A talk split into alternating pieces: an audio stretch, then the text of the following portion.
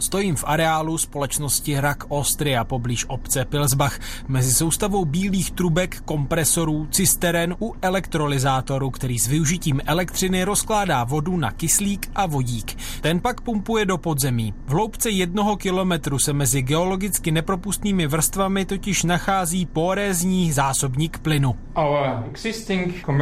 Náš stávající biznis je založený na ukládání zemního plynu v podzemních zásobnicích s celkovým objemem 6 miliard metrů krychlových. Otázkou je, jak do nich v budoucnu ukládat obnovitelnou energii.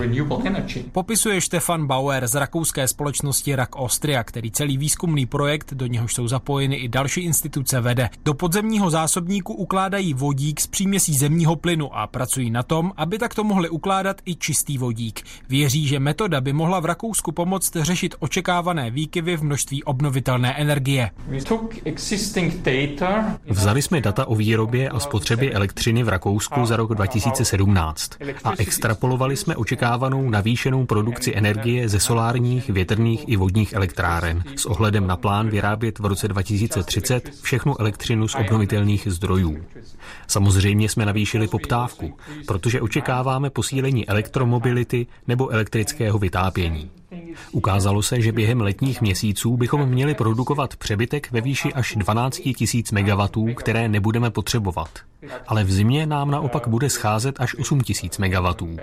Vyrovnávat elektřinu během dne není takový problém, ale vyrovnávat ji během celého roku? To je velká výzva. Popisuje Bauer a proces ukládání přebytků do vodíku přirovnává k ukládání zemědělské úrody z léta do sípky, kde pak může být využita během zimy. Velkým krokem, který nás teď čeká, je vývoj zásobníku, kde by šlo uskladňovat čistý vodík bez příměsí. V nadcházejících letech chceme alespoň část našich komerčních zásobníků využít pro vodík. Nevýhodou vodíku oproti zemnímu plynu je, že má nízkou hustotu energie a proto potřebujete větší množství této látky a také nemáme dostatečně vyvinutou infrastrukturu. V testovacím zařízení proto také zkoušejí proces známý jako metanizace, při kterém vzniká syntetický zemní plyn. Dáváme vodík do zásobníku spolu s oxidem uhličitým, kde dochází k mikrobiologickému procesu, na jehož konci vzniká obnovitelný metan. To je plyn, pro který máme vybudovanou infrastrukturu. Porotýká Bauer s tím, že vzniklý vodík může být také využit v dopravě nebo průmyslu.